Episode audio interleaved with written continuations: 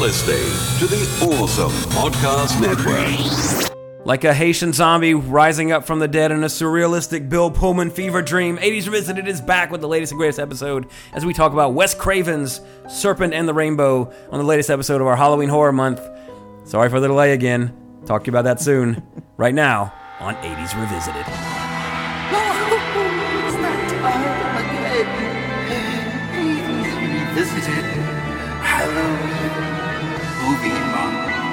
In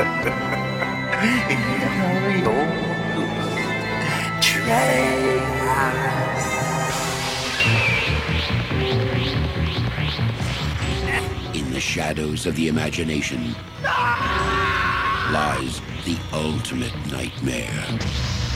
Don't let them bury me. I'm not dead. The serpent and the rainbow. Like a rainbow in the dark. We are back. Better late than dead, especially since it's zombie. Was supposed to be zombie month for Halloween horror this year, but instead it's uh, kind of a zombie trifecta, at least for the month of October.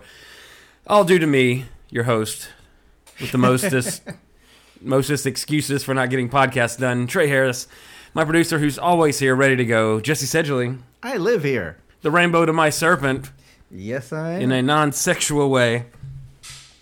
That's right. Our third film, which should have been our third of five.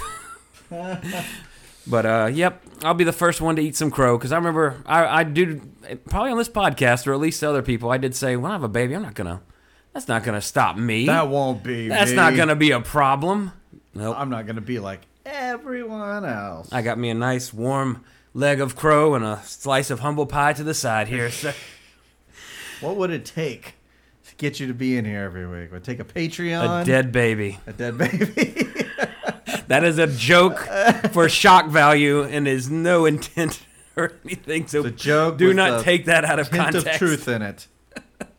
Quiet, Jesse. It's not like you're asking for it. I mean, oh, what's up there? It's, it's, uh, Still better stop. Love you, Violet. you're just saying that because it's Halloween horror month. That's right. Absolutely. and it's that time of year we like to talk about such horrible, dark things like nighttime and darkness. Dark stuff. Like The Serpent and the Rainbow, which came out February 5th, 1988. IMDb gives it a 6.5. Rotten Tomatoes, 61% critics, 56% audience. So pretty much between the critics and the audience and Rotten Tomatoes and the distinguished posters on IMDb, everybody's pretty much along the same lines for this film. Budget was an estimated 7 million, opened at 5.8, which was good enough to be number 2 for the week, but it could not stop Robin Williams' Good Morning Vietnam being number 1 in its 7th week out. Wow. Uh, domestically, Serpent Rainbow going to domestically gross 19.5. No info on worldwide or rentals, but I'm sure it made some more money on rentals. And this was one of those staples of uh, TBS too. Every now and then, uh, especially like with uh, Joe Bob Briggs on Monster Vision, stuff like that. So it, it has some good TV airing to it. Directed by the late, great, actually late, not late like this podcast being late. Wes Craven, of course, Nightmare on Elm Street, Scream, Deadly Friend, and let's not forget Music of the Heart. A touching tale of music from the heart with no horror elements at all. We want to do something different. That's cool. Whatever. Didn't work out. Didn't work out for, me. him. And let's see. Well, that might be one of his highest rated movies on IMDb. It's a 6.8. Music of the Heart. I'm sure one of them. you got Meryl Streep and Cloris Leachman. Yeah, why not? yeah. Gloria, wasn't Gloria Estefan in that? Angela Bassett. Um, and yeah, she did the uh, music video with the NSYNC. Ah, that's what I'm thinking of. That Yeah. shit. Anyway, Serpent Rainbow, written by Richard Maxwell and Adam Rodman, based on the book by Wade Davis. Uh, Maxwell and Rodman didn't do nothing of note that I found, I believe, so that's why I didn't put anything there. Cinematography, however, was by John Lindy, or Lindley. He would go on to do Field of Dreams, the strangely dark turn for Macaulay Culkin with The Good Son, and in terms of cinematography, Pleasantville, a very well shot film, combining elements of black and white and color. So that requires some definite skill with the camera for the mise en scene. Starring one of my favorite bad actors, Bill Pullman, my opinion, uh, as Dennis. Of course, ID4, Casper, Lake Placid, Spaceballs. And I love Bill Pullman. He's just uh, I don't know. He's just he always has that cheesy aspect when I see him, to where I can't quite take him totally seriously. I don't, I don't know what it is about him. I do like him. Don't get me wrong. It's just there's something about him. I can't get over that. I'm watching an actor. Right. He acts like an actor. Yeah, there, you- perfect. uh, Cathy Tyson was Marielle. She just did a whole bunch of TV. Uh, Paul Winfield was Lucien. Of course, Terminator, Mars Attacks, uh, Star Trek Two, and Cliffhanger. Uh, late great Michael Go or Goff. Don't know how you pronounce his name. I believe it's Go though. Uh, Schoonbacher, uh, of course, one of the best Alfreds next to Michael Caine uh, in uh, the Burton Batman series, and of course Sleepy Hollow became a really big. He's done a lot too, but you know mainly a character actor. But most people would know him from uh, the Burton Batmans, and actually he was one of the. Actually, he was in all of the old Batman. I say old Batman, but the pre Right. uh, He was- Nolan. He was the He thing that stuck around for forever in Batman and Robin. He was the only one that stayed the same. Pretty much. Good for him. Uh, Zakes Mo- Mokae, I'm slaughtering that name, uh, was D'Argent, of course, Outbreak, Waterworld, Vampire in Brooklyn, another film directed by Wes Craven, which is on, uh, I think, Netflix. Also Uh, dead. Oh, recent, when did he die? Oh, wow, wow, 2009 long time ago, actually. in Las Vegas. That's where you die. No, if you gotta go, You go in Las Vegas. Apparently so. Brent Jennings was Lewis. He was in Red Heat, Moneyball, and Witness. And Conrad Roberts was Christophe. He was in The Scorpion King, The Mask of Zorro, and the absolutely horrible film called A Wrinkle in Time. Which, Available now on Netflix. Yes, which is so bad. I rarely turn off a movie. I've never seen it. I will, even if something is bad, I'll, I'll try to stick it out just to make sure that it's bad. I could not get 45 minutes through this movie. two on IMDb. It is such. It is just Garbage. terrible, weird. Like there is nothing. And the trailer looked good. I thought, oh, the trailer yeah, looks good. I thought the trailer looked all right. the music looked good. Or, like it had like it looked like it had all the elements for like an interesting. So what thing. failed? I have no clue. It, it's Like just for you, what made you turn it off? it was slow, but nothing was making any sense. Oprah is this giant, like everybody's like normal size, and she's this giant thing, and it's just weird. And I could, I was like, I couldn't. It's like weird for the sake of being weird. I guess. I mean, I could not keep my It's attention on it. artsy now. Hmm, excuse me. I just couldn't stay. Nothing could make me stay interested or focused on it at all. Yeah, like, I mean, oh- since it's on Netflix, I, it's not even making me turn it on there.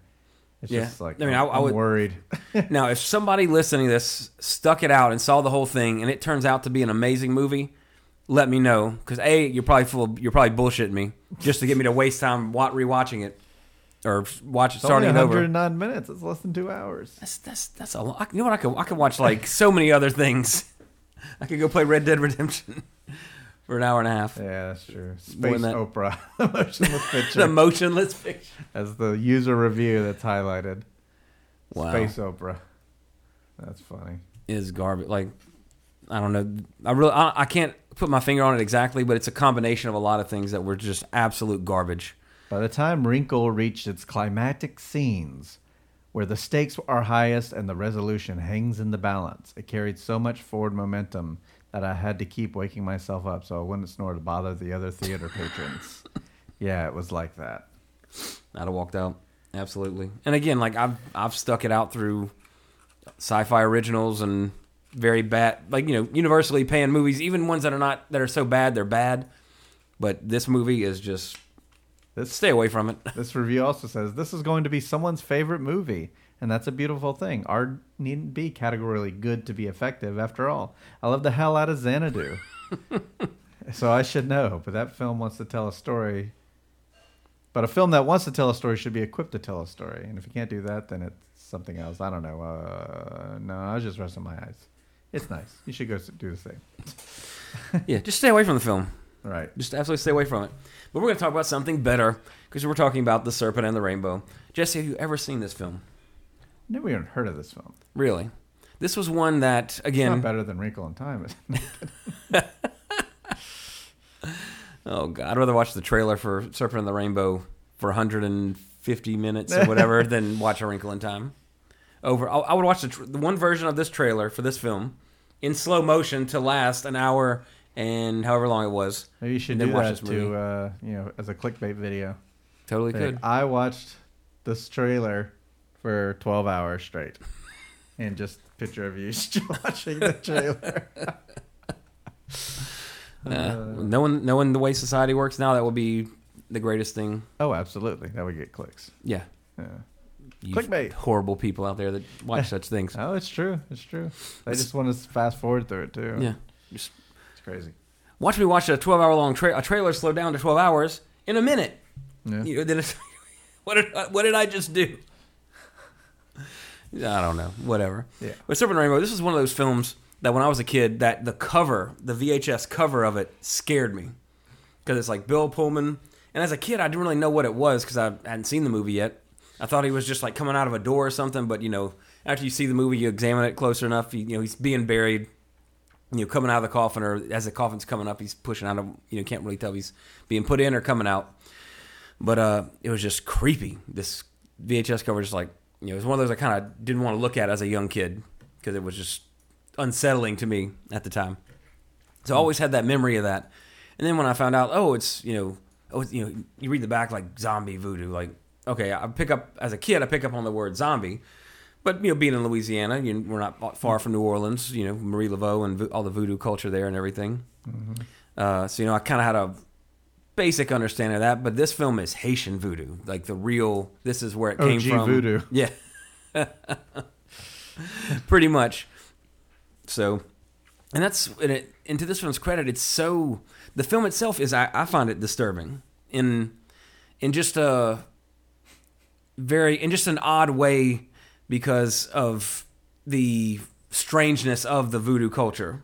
And all the you know if you ever watch any of the travel not travel channel but just any documentaries or stuff you know where they kind of deal they go into that kind of subject matter to me it's always it's fascinating but also very disturbing. Because uh, when i was in college i had a, a caribbean afro-caribbean religion class because i needed three credit hours to graduate. So i was like let me take this fucking religion class because you know it probably a it meets one day a week for three hours and they never Oh, keep you the full three hours and it, it might you know i learned something pretty uni- i have a knowledge base of something pretty unique it ended up being a very fun class but uh, you know we actually watched videos of like people in Haiti and other places similar to this, like performing ceremonies and just you know very disturbing stuff. There was something me and Autumn watched not too long ago. Oh, uh, there's a show on Netflix. I think it's called Dark Tourist. Is the name of it. Very good show. Very good documentary show where a guy goes to he does the you know the dark aspect of life type stuff. Like goes to uh, he goes to Haiti or he goes somewhere and goes to a voodoo ceremony, but it, it gets kind of crazy when people lashing themselves and you know becoming possessed and like attacking people and just you know just very like I wouldn't want to be there either. So, but this movie really kind of captures that for me. So even when I watch it now, and this is this is not one of my favorite movies by any stretch of imagination. I think it's one of Wes Craven's more visually stunning ones in terms of like uh, and that's saying a lot for him being the creator of Nightmare on Elm Street and stuff like that. Uh, you know, I think he really had a his style really played well into you know, for lack of a better word, the nightmare aspect of when uh, they're burying Bill Pullman and all that stuff, and the surreal nature of the film. Until uh, he does his animality in the end and totally just takes me out of the film, which is that just that takes the cake. But yeah, you know, as a kid, when I watched the first time, I didn't know what to think. The film scared me as a kid because again, it's just this weird, strange. I mean, this is America, you know. Voodoo is still looked on like, oh, you know, we're in the we're in the Bible Belt, you know, not too far from the Bible Belt, so it's in a very we're a very religious nation still, you know, for good or bad, whatever. But that's like, oh, that's that that voodoo satanic or blah, you know. Y'all you hear all the bad negative stuff from people that don't understand it, but it's a it's a bona fide religion, but it is so different from what we're used to over here. So then when you see that, and then especially to then put that in the context of a horror movie, makes it even more you know, just icky, for lack of a better word, I guess. Mm-hmm. So, and just that, and also the aspect of being in a foreign country where you're the outsider, and all this crazy stuff is going on, to where you're almost, you know, you're, you know, Freddy gets you. Nightmare is scary. Nightmare on Elm Street's spooky and scary because you have to sleep. You can't get away from sleep. Right, right. You know, you don't have to go to Camp Crystal Lake. You you can move out of Haddonfield on Halloween. You don't have to sit there and deal with that every year. But you have to sleep. In this film, you know, he's a scientist, so he's a botanist, I believe.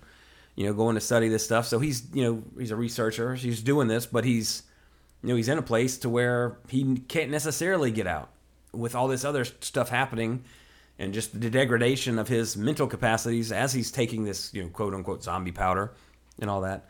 Uh it just it really is creepy. Like it's, a it's a good film to watch to get creeped out i think and it still holds up. I mean again also you're getting there's no cg well there's you know you could say some sort of cg type stuff near the end but you know you got you got practical effects Wes Craven's great at that, going back to the, the room gimbal rooms for Nightmare with people going through the ceiling and all that, you know, which is an old film trick, but used a spectacular effect in the Nightmare series.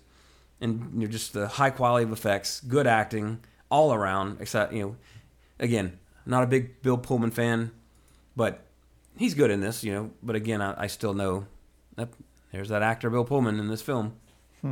But uh, supporting cast is great for the most part. Uh, think it's just it's an unsettling film. Like you know, it's not one.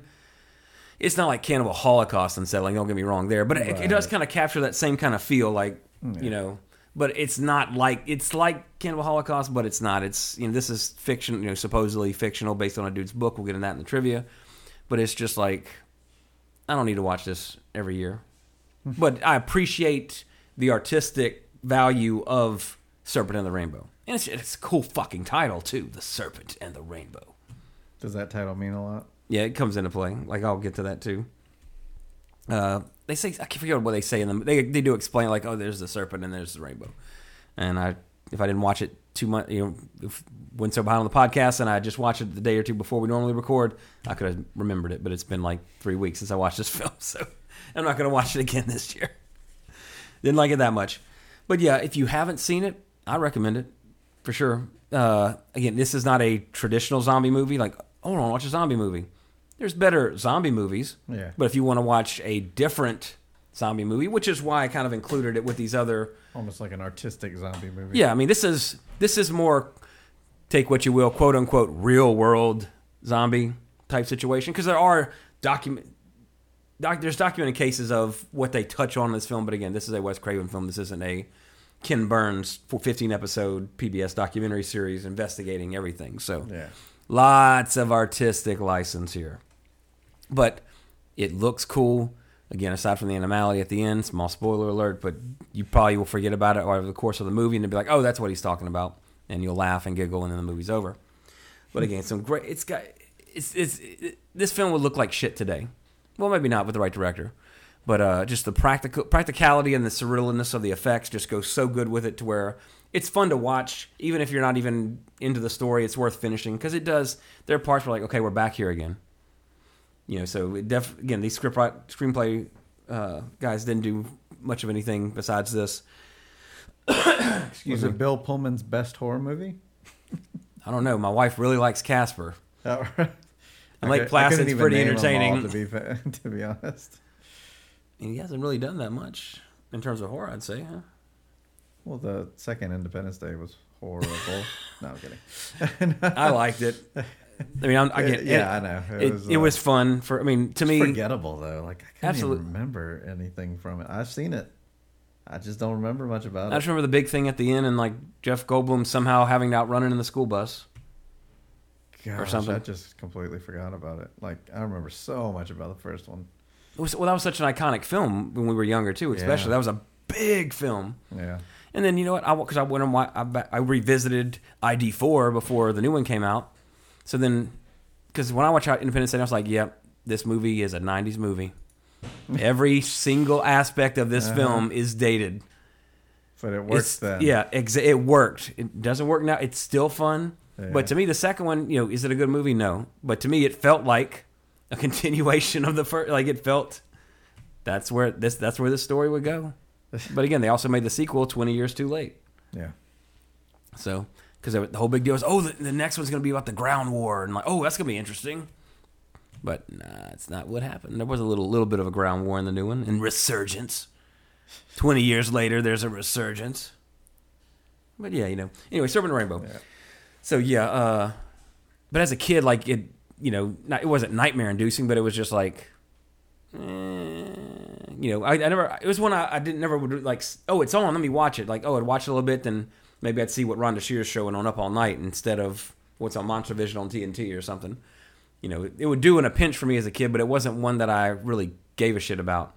But I, again, walking in that horror section of video store, which is in the back right corner, always a bulb out. I don't know if that was intentional or not. But, you know, I'd see that cover and be like, eh, I don't want to look at that movie. Because it was spooky. And now as an adult, it's like, what a, what a wuss. but it is, it is, it's a great cover. Again, continuing the tradition of the two films we covered so far this month. Fantastic VHS cover art. But anyway, some of the behind the scenes stuff is actually more interesting than a lot of stuff in the film, to be honest, because they actually did film this in Haiti. And while they were filming, a lot of political turmoil in Haiti, so much they had to halt the production because the local government informed them that they could not guarantee their safety for the remainder of the shoot. So they subsequently reloc- re- yeah, sorry everybody, we had our Halloween party last night, and I'm still a little bleh and sleepy. But anyway, so pardon my typical dyslexia and mispronunciations. Uh, the crew subsequently relocated to the nearby Dominican Republic to complete filming for their own safety. So not any kind of hoodoo voodoo type stuff, but more like, uh, you know, the bad kind of political violence in countries like that that you don't want to get caught in. Uh, author Wade Davis agreed to sell the book rights on the condition that Peter Weir direct and Mel Gibson star. Well, Didn't that didn't happen. happen.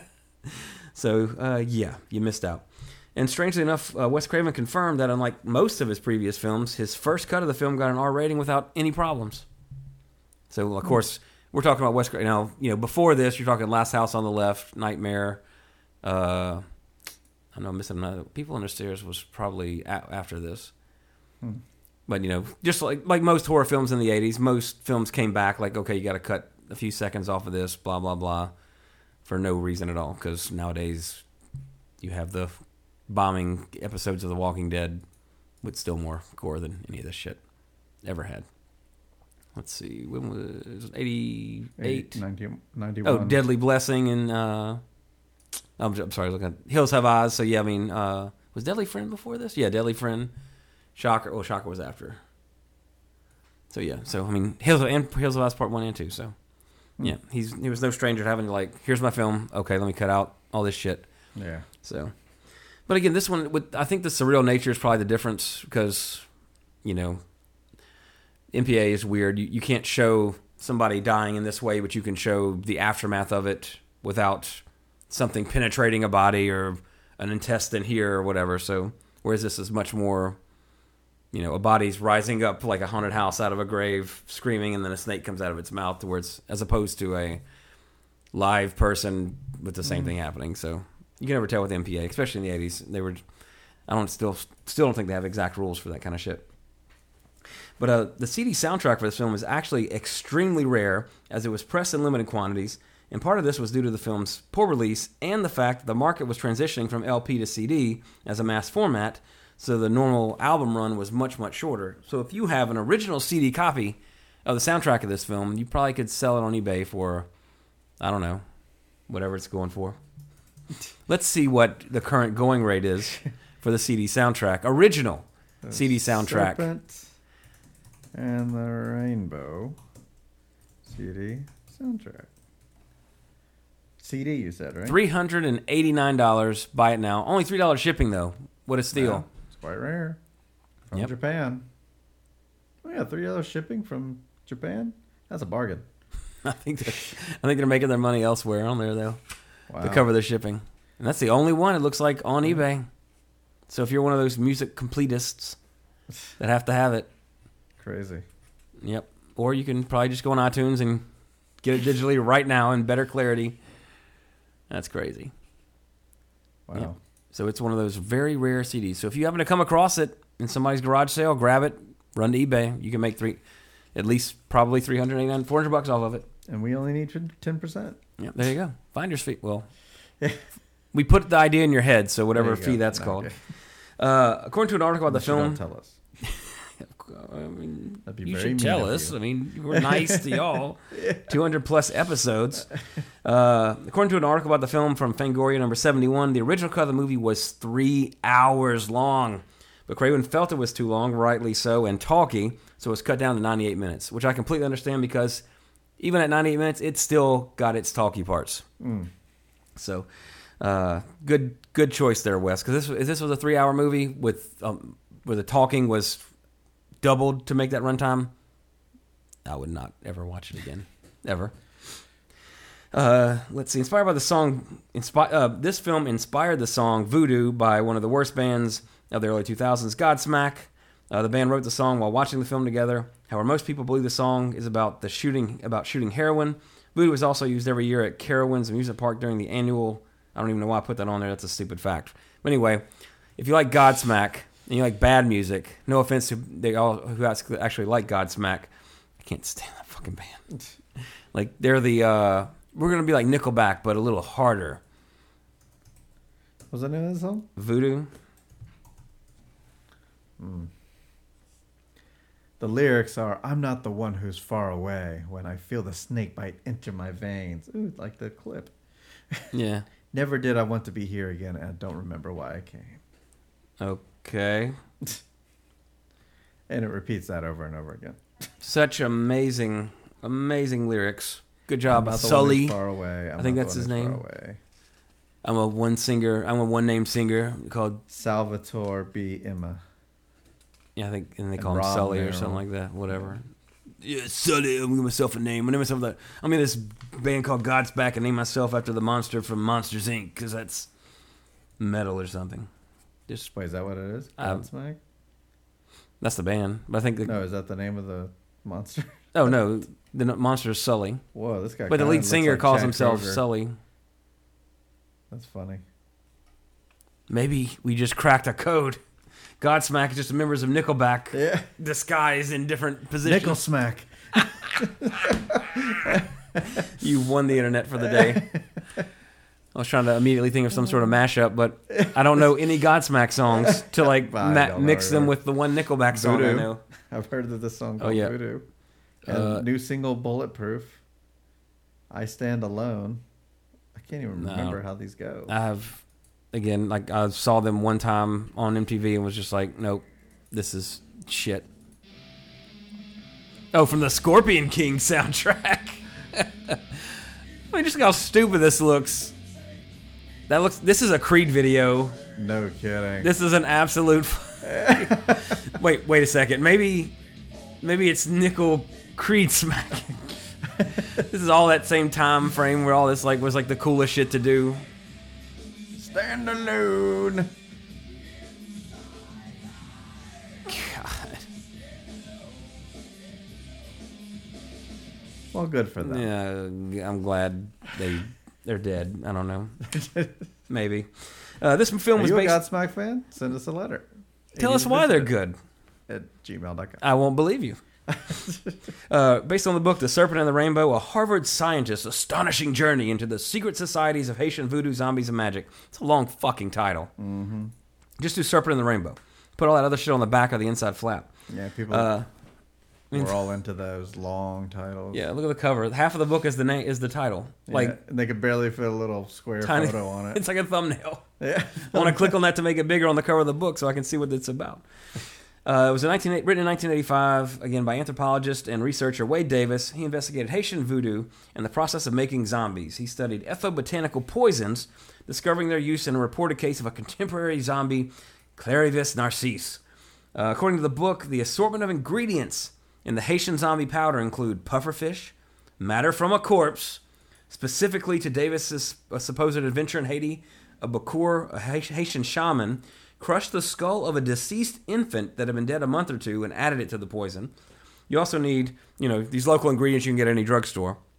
Freshly killed blue lizards, a large dried dried toad with dry, with a dried sea worm wrapped around it, prepared beforehand, uh, something called tucha tucha, and itching pea, a species of mucuna. If you know what the hell any of that is, you're smarter than me about and this sprinkled shit. a heap load of crystal meth on top of that, and you're good. and maybe some Tony C for flavor, and snort that shit up, and you will be a goddamn zombie.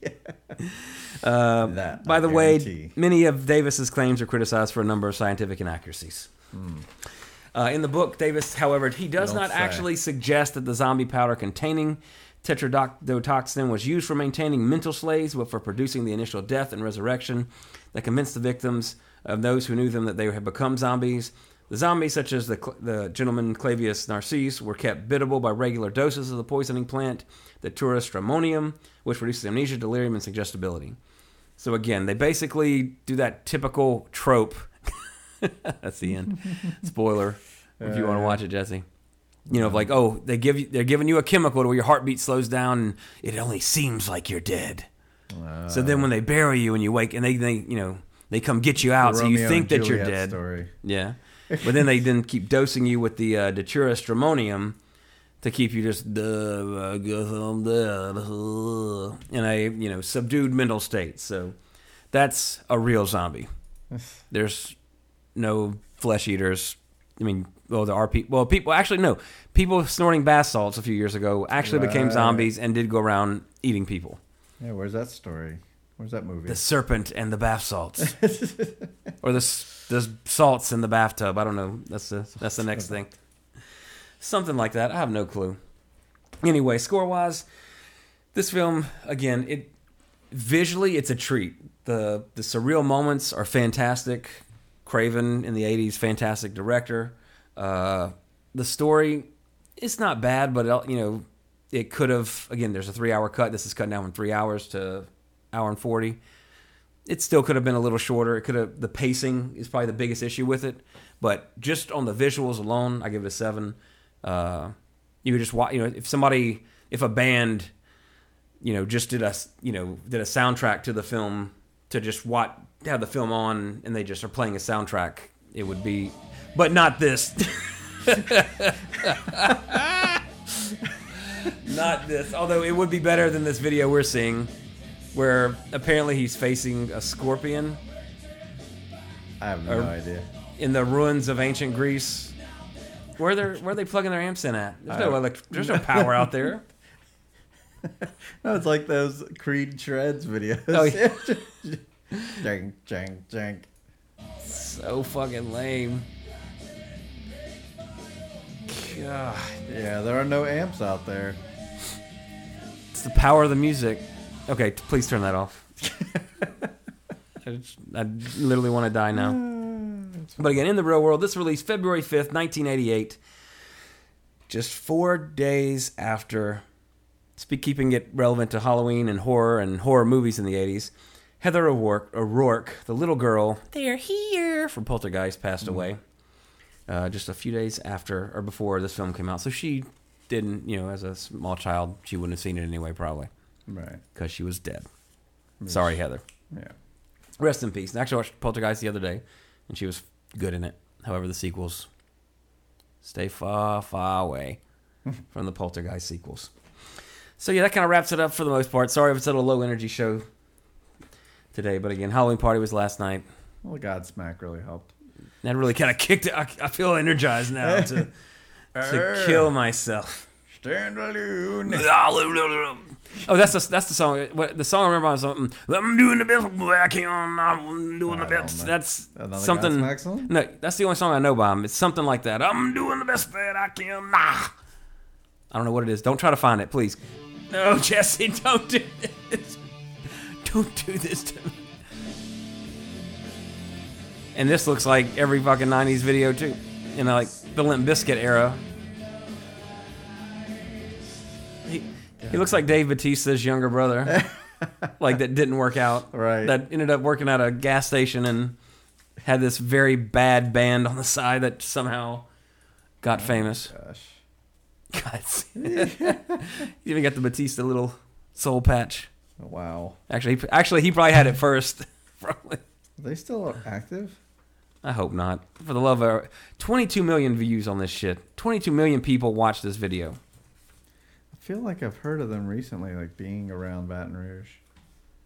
But maybe not. Or, yeah, yeah, okay. April 18th, they were in Baton Rouge. Oh, Ugh. it's Shinedown.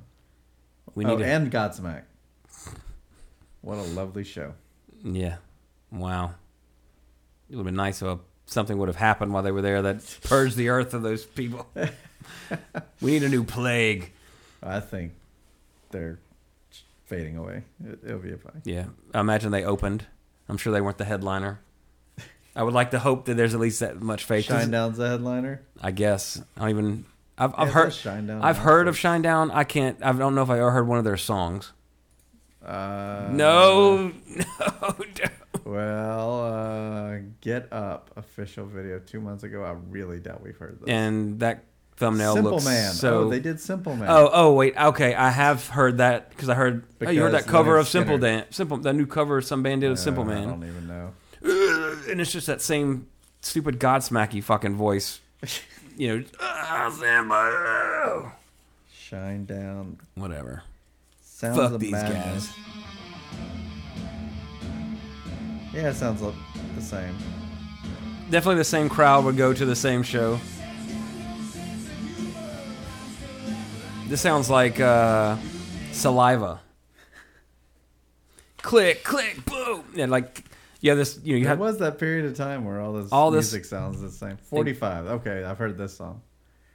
Tearing down the barrel of a forty-five. oh that's deep. That's some Something deep like lyrics.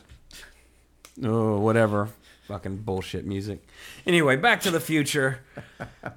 You like that music though? Good for you. I like some bad message too. at uh, 80s Revisit at gmail.com. We just talking trash. Yeah. But uh, the biggest news in the horror We world since our last episode is, of course, the new Halloween came out, Mm-hmm. and I saw it, and I fucking loved it. Now, a lot of people are giving it a lot of shit. Uh, there's a great podcast. I'll give a free plug to a podcast uh, called Halloweenies from uh, Consequences Consequence of Sound. Uh, very well done. A lot of good insight on the entire series. They went through the entire series. So if you go, if you're a fan of Halloween, I'll recommend it. Each episode's like three hours long, so it's great. They cover every aspect. It's a very detailed podcast, which is why I like it. Because this podcast is so chaotic and tangential. Uh, but they really, spoiler they didn't like the new one, which kind of surprised me because they were, I think they were hyped themselves. But uh, I had the advantage, obviously, because my friend worked at the theater here locally, so I got to see it in the morning, just me and my friend. No other. I don't have to worry about an audience laughing at something that I might not find funny to then make oh, me think, oh, that's funny. So I got a very pure watch of it. So Yeah. and I absolutely loved it. There's a, aside, there is a plot twist in this film that is so stupid Oh. that like, and the the the the the, the, thing, the crazy thing is, is that it was completely unnecessary, and you could easily edit it out immediately, and it's gone. You don't even have to worry about it anymore Yeah. but it's somehow still in the film.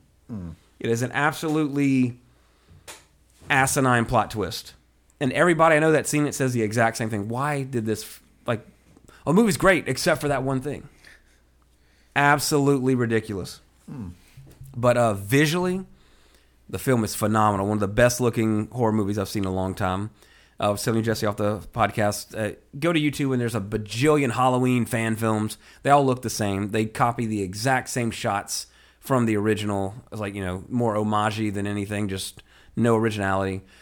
A lot of people think this film isn't original, but I mean, again, this is Halloween Awakens. It's like The Force Awakens. It's, it's, you know, I mean, it's telling the same story. Of course, you can break it down like that, but it's still good. I was lost in it. I had a great time, except for that one fucking plot twist. Uh, but also, best movie soundtrack in a long time. John Carpenter fucking killed it.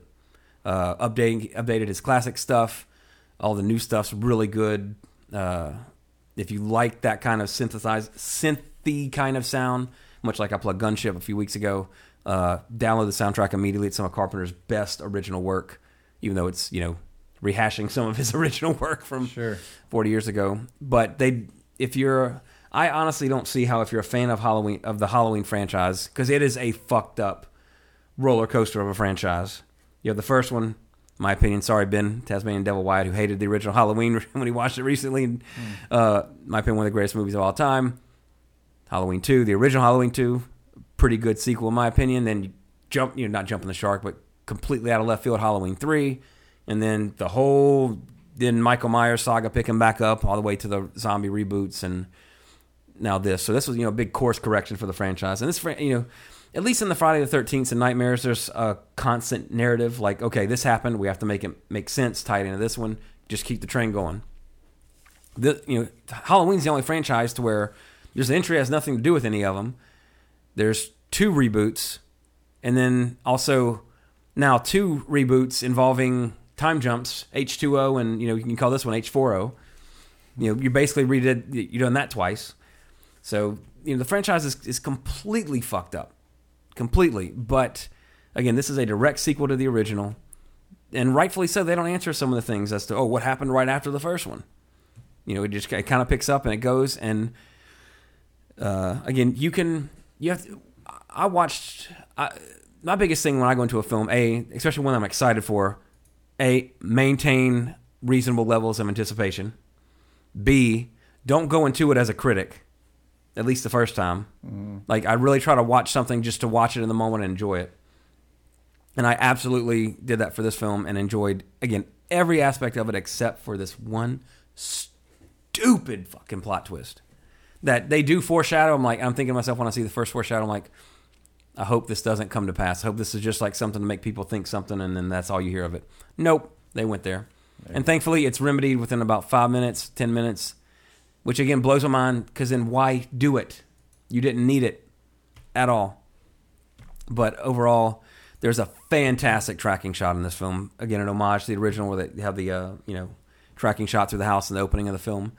But uh, if you've seen the second trailer, you get a little piece of that. But the you know it's it's a hidden one take type situation, but you know hidden beyond you know some camera tricks and everything. But fantastically well done. Uh, this is a I, I believe. I mean, they had reverence for the original when they did this, and they did a. Uh, you know, not a homage, but uh, a lot of reverence to the first one, which I think there's a line between, you know, imitating the original and then, you know, your take of it.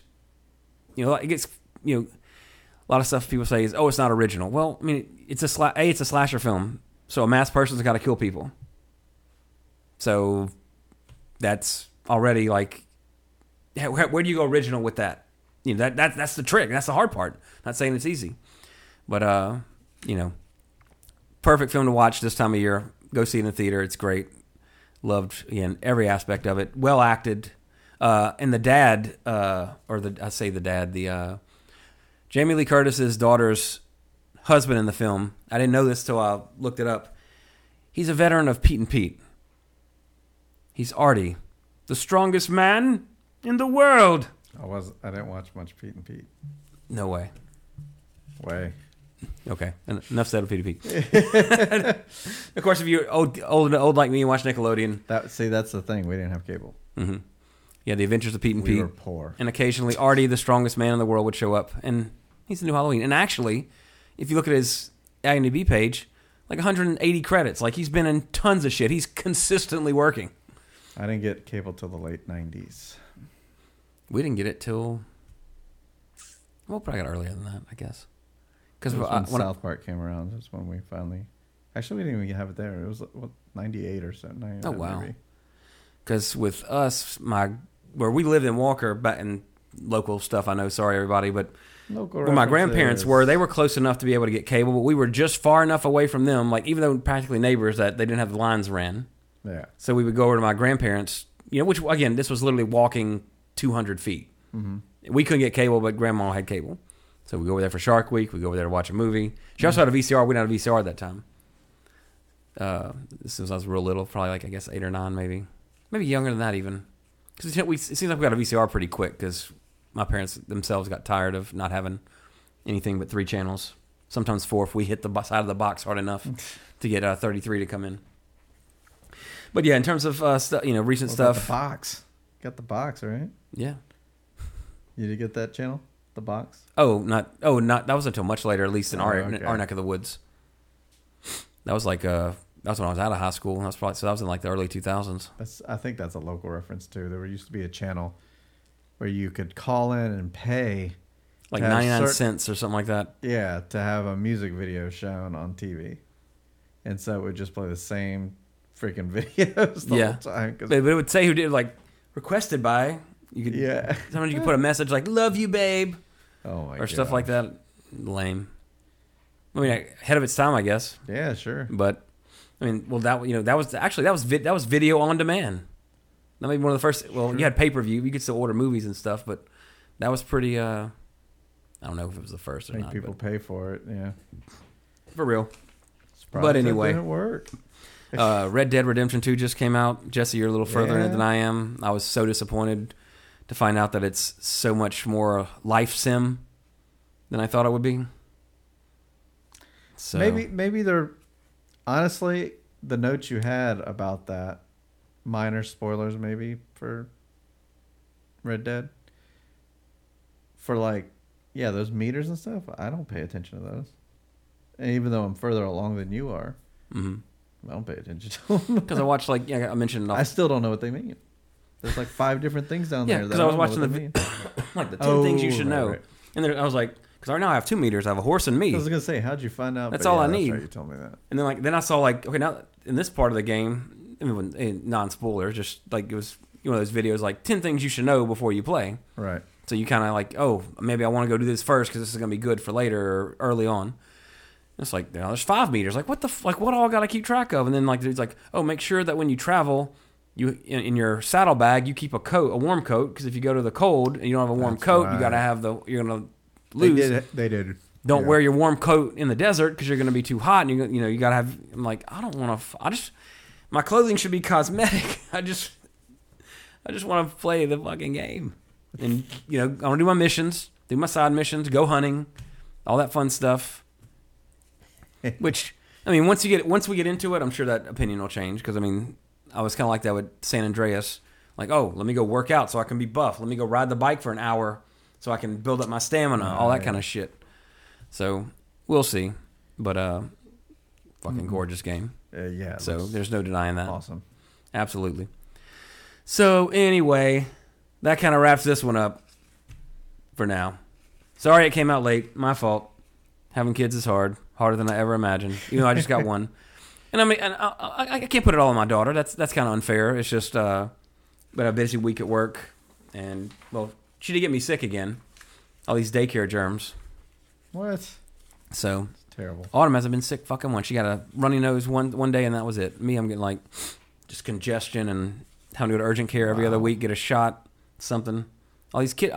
I'm fine with adult germs 'cause I'm around adults all the time. Now I have a kid who's around all these other kids who has all these you know new strains of shit. So now she's like, my baby, I don't even want to kiss my baby anymore. Just like, oh It's like some mutant gene. yeah, that's how I'm gonna die from some baby flu. You got, he got the baby flu. Darn Uh, baby flus. It happens. Takes you out real quick.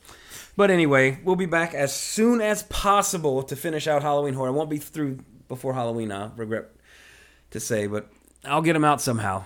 As soon as I can get some time. As soon as my work schedule loosens up. We had a lot of uh, issues at my office in terms of uh, personnel being sick.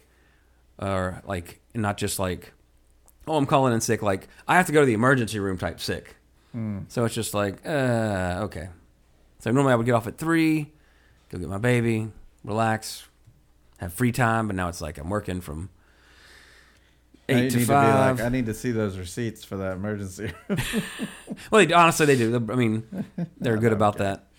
So, uh, I mean, that's my first thought. You know, unfortunately, I hate to think about anybody, but it's like, oh, I can't come in today. I got to go to the hospital. I'm thinking, okay. But the next day, here's your. They went to the hospital, so they spent the money to get a see a doctor if they're faking. So, Wow. like, you know, I, I mean, I, I get, everybody gets benefited out with me at my at my place of business. But anyway, let us know how lame this episode was. 80svisit at gmail.com. Again, lo- low energy, post party, all that kind of stuff. Sorry, guys and girls. We'll be back to form next time, I promise. Uh, 80svisit at gmail.com. Don't forget Awesome Pods, or I'm sorry, 80s uh, Visit on Twitter, uh, Facebook. I don't check the Twitter, don't even bother doing it. right. But I do like seeing emails with 42 notifications. Email's the best way. Absolutely. Classic. Yep. Speaking of, I got like eight missed texts from my mother. I turned off my And phone. uh, okay, yeah, the baby's not. The baby's fine. So that's kind of the only thing I no nine one one type calls there. But we did get a great email from our good friend UK Lee across the pond. He says, "Hi guys, hope you're both well." And yes, I totally forgot to say I've been listening to Gunship a lot lately since you said it about it a few podcasts ago. Love it, and that Tim Cappello track is awesome. You're welcome, Lee. Glad to share the love. I mean, I'm a straight guy, but I remember him playing that sax in Lost Boys, and I would I would have let him blow his sax all over me anytime. you should like Dog Soldiers. I've seen it a few times, and the costumes are pretty cool. And I don't think there's any CGI in it at all. Uh, all practical, which I like about it. Good to hear. Uh, I got it ready to go whenever I got time to watch it on the uh, old flash drive, so to speak. Uh, I got a very good recommendation for you. It's a British series called Inside Number Nine. I haven't heard of that. Or it might come up as Inside Number Nine on Netflix. There are different stories all the time, like Black Mirror. Ooh, I like that because I love Black Mirror. Uh, but most, but use mostly the same two actors in it who wrote it. Interesting. They're dark comedy, horror, mystery, and some have very good twists in them. Thought they'd be right up your street, so be sure to give them a go. I think there's five seasons, but only the first three on Netflix. Chat soon, UK Lee. Appreciate it, Lee. I'll definitely check that out. And I thought I had another email from you. Let me see, because we were. Oh, sorry, sorry, UK Lee. It was Pete. It was UK Pete. Uh, he sent another one too. Sorry, uh, Pete. Uh, anyway, morning, Jets. Hope you're all well. Following the latest and greatest '80s film-related podcast. A few bullet points from uh, UK Pete. He says, "So you're on Tuesdays now? Is this a permanent thing, or are you going back to Mondays?" Well, Mondays. I think this answers your question. Uh, horror movies, not really my thing. You talk about horror movies, hilarious. Actually makes me want to watch a few. Uh, the Phantom of the Opera is a fantastic musical. My favorite is the Toronto version in the mid 90s with Paul Stanley of Kiss in the lead role, back when he had a fantastic singing voice.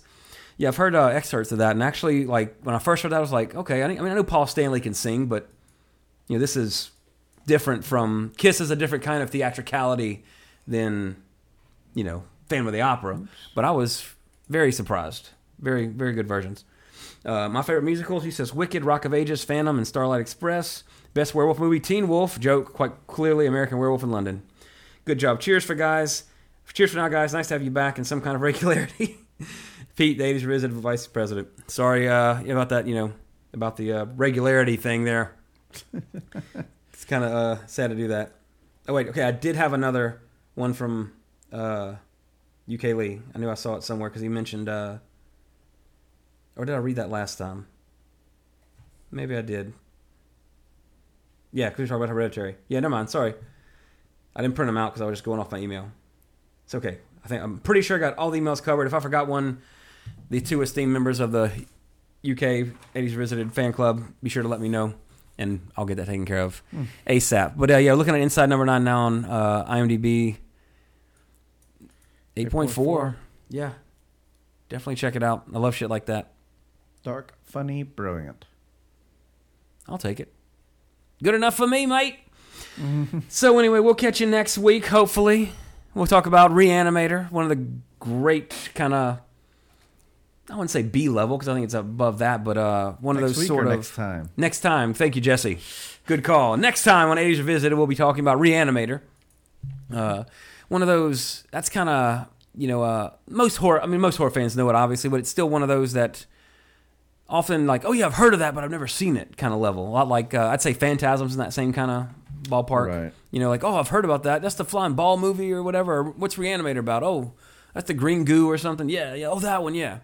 So uh, we'll be talking about that one a good bit next time because that's one of my not guilty pleasure. That's the wrong word, but uh, it's a fun movie. Absolutely fun movie. Uh, so there's your homework for next week or next time, everybody. Check out Reanimator. Uh, if you've read the little short story it's based on and haven't seen the movie, you'll be glad to know a little bit of preview trivia. Movie's not like the little story, so in name mostly name only, if I remember correctly.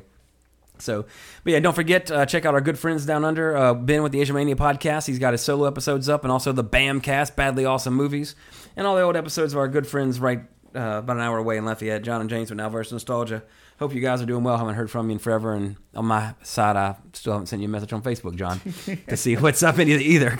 Yep. Having a kid and then a, trying to redo your business all at the same Cold time weather. Hope you got a jacket. is uh I bet he every time he gets cold, I wish I had my jacket. Oh yeah.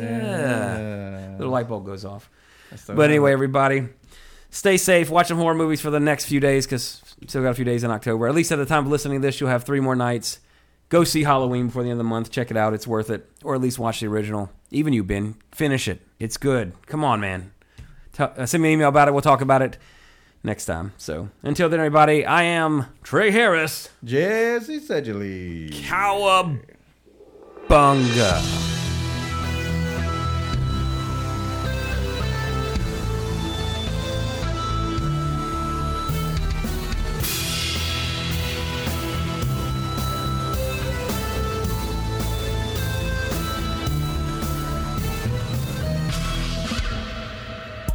Find this show and more on facebook.com slash awesomepods and follow us on Twitter at Awesome Pods.